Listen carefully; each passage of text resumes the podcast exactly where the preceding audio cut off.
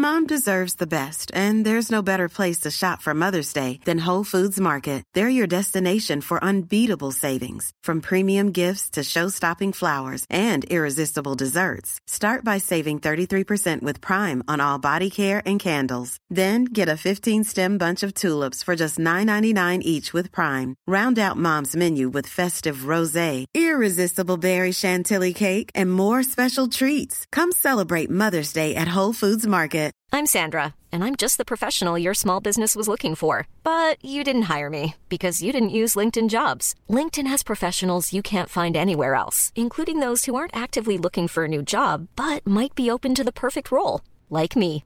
In a given month, over seventy percent of LinkedIn users don't visit other leading job sites. So if you're not looking on LinkedIn, you'll miss out on great candidates, like Sandra. Start hiring professionals like a professional. Post your free job on linkedin dot com slash people today. F M one oh four's Room one oh four podcast with Cormac Moore and Saoirse Long. You're listening to Room one oh four. It's Cormac and Saoirse here. And if you want to uh, subscribe to the podcast, you can do so over on Spotify and iTunes. And also, if you want to check out our beautiful uh, picture of the potato on a wall. Yeah. It's, it's an art piece. It's an art piece, contemporary art. What are we looking for? Just one hundred grand? one hundred grand, one hundred fifty if people want to uh, invest. It is organic. Yeah, it's organic. It's beautiful. It encapsulates the history of this country um, down to a T, you know, the potato struggle against the external forces yeah. of British imperialism. Ex- exactly. You know, so that's just what we're looking for. So if you're a staunch Republican with loads of money, one hundred fifty grand is all we're looking for. And uh, we, we always bring uh, Doctor Wider on to our show on a Monday, and tonight she's going to be talking about weird stuff. But first, um, Doc, you don't want to buy our potato on a wall, do you? Actually, you know what? I just bought a banana down in Miami ah. for close to about one hundred thousand, so I'm out. I'm out. Wow. But otherwise, I would have purchased a potato. We were wondering who bought that. Yeah, sneaky Doctor Wider. Oh, huh? My God. There I was. Down to Miami, no one knew. Someone did end up eating it, so I was wondering, yeah. was it you? Did they? Yeah. Yes. Yeah, yeah. Someone over the weekend, it fell on the ground or something, and someone picked it up and just ate it, and was like, meh. I wonder if the person oh, will get their God. money back who I bought that. I was just going to say. Seriously. Yeah. Seriously. That's just insane. Yeah, sure. The world oh. we, we have come to. Um, speaking about insane things tonight, I believe we're going to go through some of the weirder fetishes that people have out there and maybe talk about when good fetishes go bad, for want of a better word. Yeah. Yeah. So, you know, everyone's heard of a fetish, and people may not exactly realize what it is. Like, if you see your partner wearing a pair of high heel shoes while you're having sex and it excites you, it doesn't necessarily mean you have a shoe fetish. Right. A fetish really is defined as sexual excitement in response to an object or body part that isn't typically sexual. And they're more common in men than they are in women, but that doesn't mean they don't exist in women, too. So most people with fetishes have the object of their attraction at hand, or they're fantasizing about it, but they need it in order to become sexually aroused, get an erection, or have an orgasm. So sometimes the problem is that if you have a fetish, for example, and I really believe in positive sexual messaging. Mm. I think that if, you know, two people in a, in a couple are consensual and something brings them pleasure and it's not dangerous, I think it's completely fine. The problem is that if you have a, fe- you know, if you have a fetish and it gets in the way of normal sexual functioning, so that you need to hold something or smell it or rub it while you're having sex and you can't climax unless you have this object, it may be time to speak to a doctor, because in that way it's getting in the way of your daily functioning. And as I've mentioned before on the show, you know, when you look at overall health for people, their mental health, their physical health, and their sexual health is all par and parcel to a healthy person. And so if you don't have a healthy sex life where you can't become aroused without the use of an external object, it may be something that you want to address with a professional. I'm all for people that are into kind of their own thing.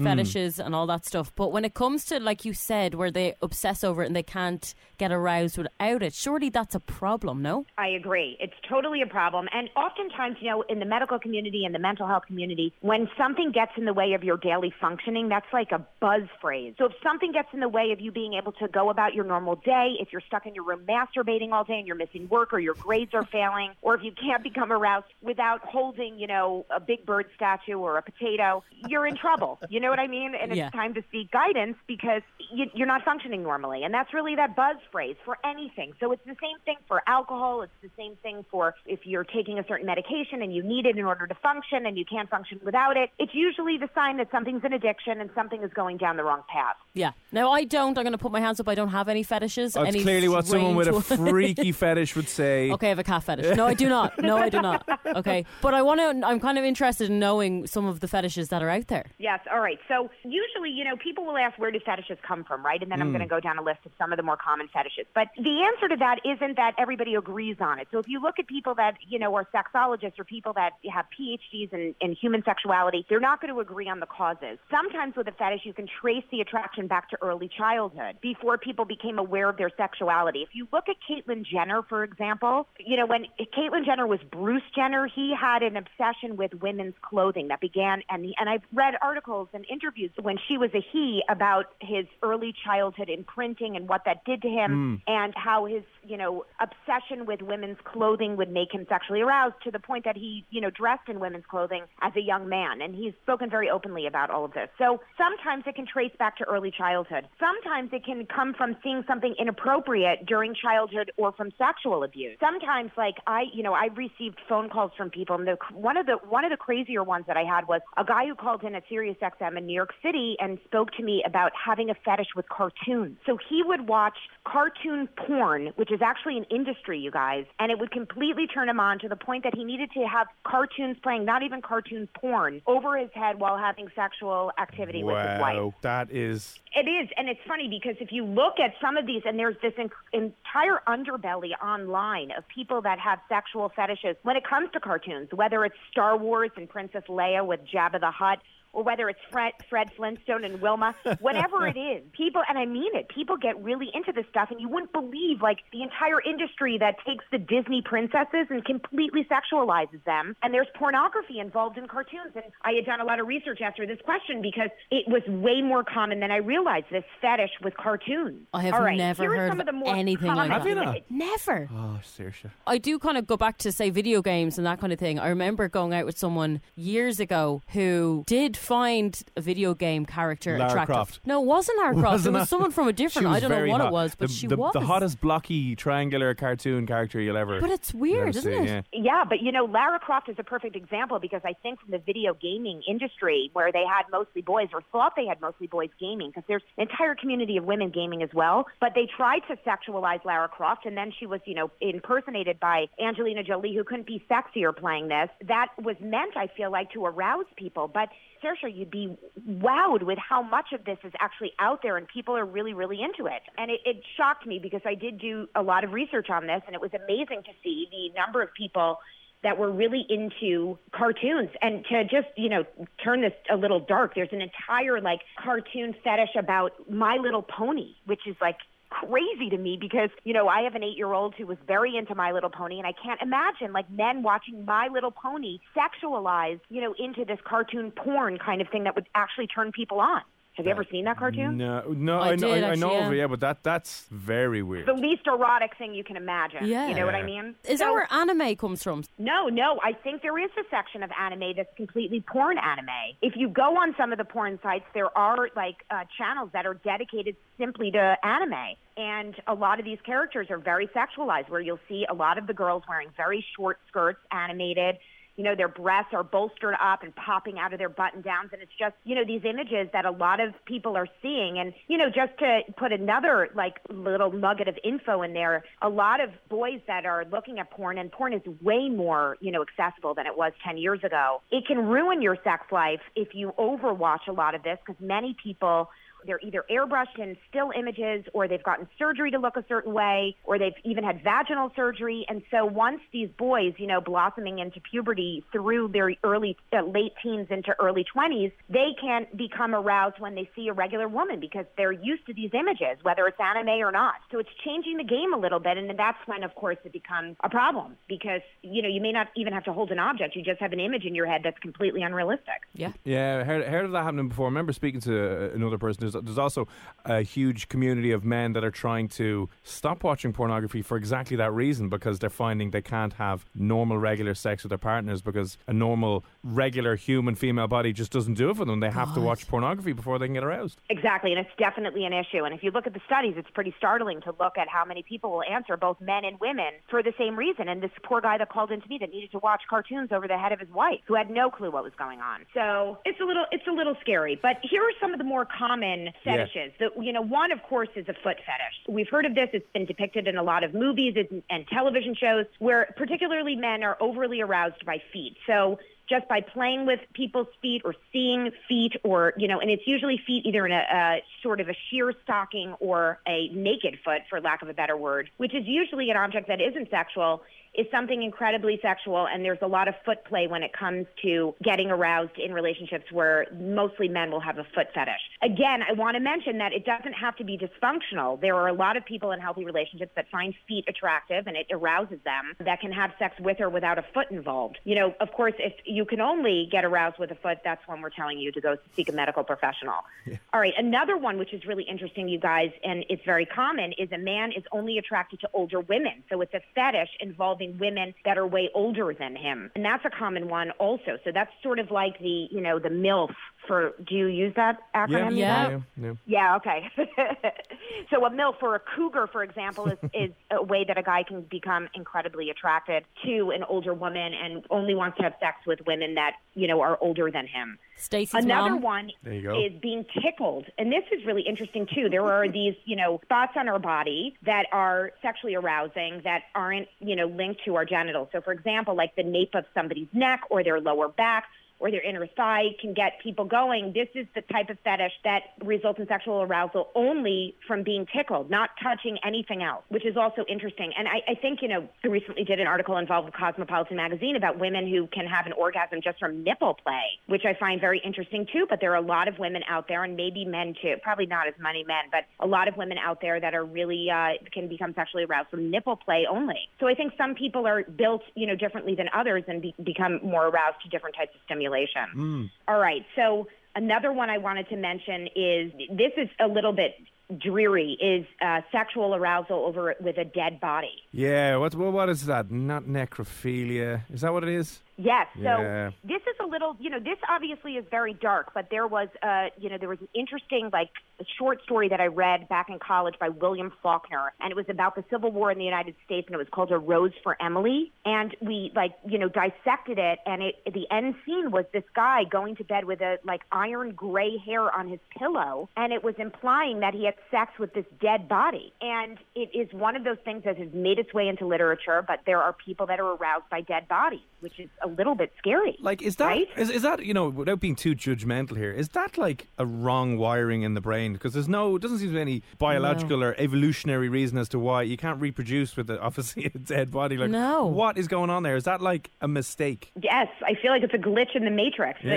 There's something wrong there for sure, right? So absolutely. I think, you know, I think anybody that has an attraction to corpses or dead bodies, there has to be something up with that. In addition to the fact that maybe these are things that are in people with anti Social personality disorder, where they're with people that, you know, we see as serial killers, you know, uh, like the guy that was depicted in Silence of the Lambs. Something's up there. But like, but like right. the, the, the, well, body... the first one that comes to mind is obviously there was the rumors about Jimmy Savile that he was into that. Yeah. Yes. It's crazy. It's really, it's sick. And I think, you know, I think unfortunately it's probably, as you said, our bodies are wired evolutionary, like biology, to reproduce. And so if you're turned on by a corpse, like I, I agree with you, Cormac, I think something is completely off there without a doubt. Here's another one that I find a little bit creepy, is a fetish getting aroused from mannequins, statues, or dolls. That... Really? You couldn't I go shopping? I think it's becoming a lot more common these days. Really? Well, like, remember, we interviewed someone, uh, Jennifer, not so long ago, yeah. who created these sex dolls. The robotic sex dolls, yeah. yeah, and he tests and reviews them on his website. And you know what? He he has them up there, and he's using the sex robot, uh, having sex with this robot, and I thought in my head, I'm not going to find this in any way appealing. And I watched it, and it looked so realistic. The woman woman was beautiful. She had the big lips and, you know, she was making yes. noises or whatever. And it looked real to me. And I could understand why a guy would find that attractive. Yes. You know, there were also dolls for women, for sure. There are dolls for women who want to be aroused by female dolls and by male dolls as well. And it's a little bit different, right? It's easier, like, mechanically for a man to penetrate a female doll than it is vice versa. But there, there's an industry made for this, you know, and it's a vi- the vibrator industry, certainly for women. And they've been attached to these, you know, with technology evolving, there's an insane amount of stuff going on in the sex industry, which I'm sure you learned from that interview with that guy. Yeah, um, I mean, and they're, there's a, they're incredibly expensive and incredibly animated and facial expressions, and they're like taking the, the forefront of technology and making it sexual. Yeah. Wasn't there a movie like this, you guys, with... Uh, Scarlett Johansson. I think she's an, uh, was it Scarlett? I think there was one with that... Oh, I'm forgetting her name, but I almost feel like she's amazing. There was one where the guy was making these mannequins, and he brought this woman to life in this sort of hideaway. Was that Ex Machina or something? Was that yes, the one? Yes, Ex Machina, right. There you go. So it was Ex Machina. It exactly depicted this, and it was about like this technology that made very realistic mannequins that people were having sex with. And that's the issue, right? Because many of us aren't going out anymore. People are on their, you know, they're on social media, they're on electronics so much more than they used to be. Now you can like basically not even go out of your house. You can just buy a very attractive doll, watch porn inside and have sex with the mannequin and never exit your house. It's like insane. You don't have to have any, you know, uh, interpersonal reaction yeah. whatsoever. And that's, it's a little scary, I think. You know, we're entering that Westworld kind of yeah. scenario. Another very common fetish is swinging, believe it or not. So it's a scenario when consenting married couples or couples that are in, you know, a consensual relationship, a long-term relationship, indulge in sex with another couple or another inter- individual. So that's a fetish. So swinging. The mannequins and dolls we mentioned. Another one that I saw on this list was sexual arousal to urine, you guys. Oh, so, no. so people that either like peeing on others or enjoy their partners peeing on each other. And in fact, in the article that I read, there are people that enjoy having sex in a tub full of urine. Ah, oh, disgusting. Stop. No, that's disgusting. Not normal. That is not normal Not at normal. All. No, nope, no. And and another one I wanted to mention that I found like the opposite for me is something called psychrophilia, that's sexual arousal to feeling cold or looking at people that are cold. I think that's like, what Cormac likes. For some reason, the last thing I want to do is have sex. Yeah. That's exactly what you have. What, what what was the phrase again? What was the term? You have this? Psychrophilia. Psychrophilia. Psychrophilia. Yeah, I love, I love being called. Psych. Psycho. Psycho. Yeah. Psychro. Oh, right, right. I, I Psychro. See. So P S Y C H R O. Philia. Oh, psychrophilia. Jennifer, he turns up the heat. No, sorry. Turns down the heat. Every single day. And I'm turning well, it back up you again. You put it up to like thirty degrees. And I do. I can't, can't, can't cope. But you put it down to the point where I'm actually going blue, and he just looks so yes. happy. Well, I have a condition. I, I have a medical condition now, so you're going to have to play along, okay? You have a very weird fetish. That's what you have. Voyeurism, of course, is a fetish also, you guys. One of the more common ones. People getting aroused looking at other people having sex, or people that become aroused thinking that they, you know, yeah. feel like they're being watched. So public sex, that's a big search phrase, catchphrase for a lot of these porn sites. You know, if you look at the, and I've obviously done articles on this, but if you look at the most commonly searched stuff, public sex is one of them, where people are, you know, having sex or, or doing sexual things on public transportation. There's a lot of fetishes surrounding that, feeling being watched or watched. Watching other people. Um, Jennifer, right, some of those ones are obviously really disgusting, and I imagine you'd be very hard find. You know, you'd be very couldn't find somebody to be very difficult to find someone who would share that fetish, if that yeah. makes sense, right? Um, and because they're so deeply primal and that whole sexual urges, I take it there's very little you could do to try and change someone's fetish or get over. Like, how do you? How do you manage those fetishes? Such a good question, Cormac, because if you look at the studies, at least in the United States, less than seventeen percent of doctors here ask their patients about anything to do with their sexual health, okay? Mm. So we're talking about eighty-three or like almost eight in ten people that are never asked about the health of their sex life. So you can imagine that if you have, you know, X amount of time, like ten minutes with your doctor, the last thing you're going to do is tell them that you only get aroused in a pool of urine. You know, I mean, like the, the, your doctor's going to be shocked and you're, you know, you're going to feel very judge. So the issue is that you want to always make sure that you're going to a healthcare provider that doesn't judge you. And so you want to feel comfortable bringing up anything. So like what you said, like if, if you have a fetish that isn't getting in the way of your daily function, you don't really need to discuss it. You just need to find a willing and able partner. Mm. if it's something that gets in the way of your, you know, functioning, then you need to find a professional that can help you, because there is treatment for this stuff. There's desensitization treatment, there's psychological counseling, there's cognitive behavioral therapy. So there are a lot of things that doctors can do, especially doctors in the mental health field, to help you, to, you know, make this fetish a little bit healthier, so that you have a normal and active sex life. Yeah, because it is something that you do personally on your own usually. You're not telling your friends, oh, by the way, yesterday I was doing yeah, this to yeah, porn. Yeah, yeah, yeah, you yeah. don't talk about it. Yeah, so then you would exactly. be embarrassed, more than likely, if you got with someone and you're, you don't think that they're going to be into that. You might keep it to yourself, and then that will obviously get worse over time. Come home one day and you're in the bath with the heels exactly. on going, oh, God, I've been caught now. There's a My Little Pony cartoon on in the background. Oh, watching God. Fred Flintstone, right.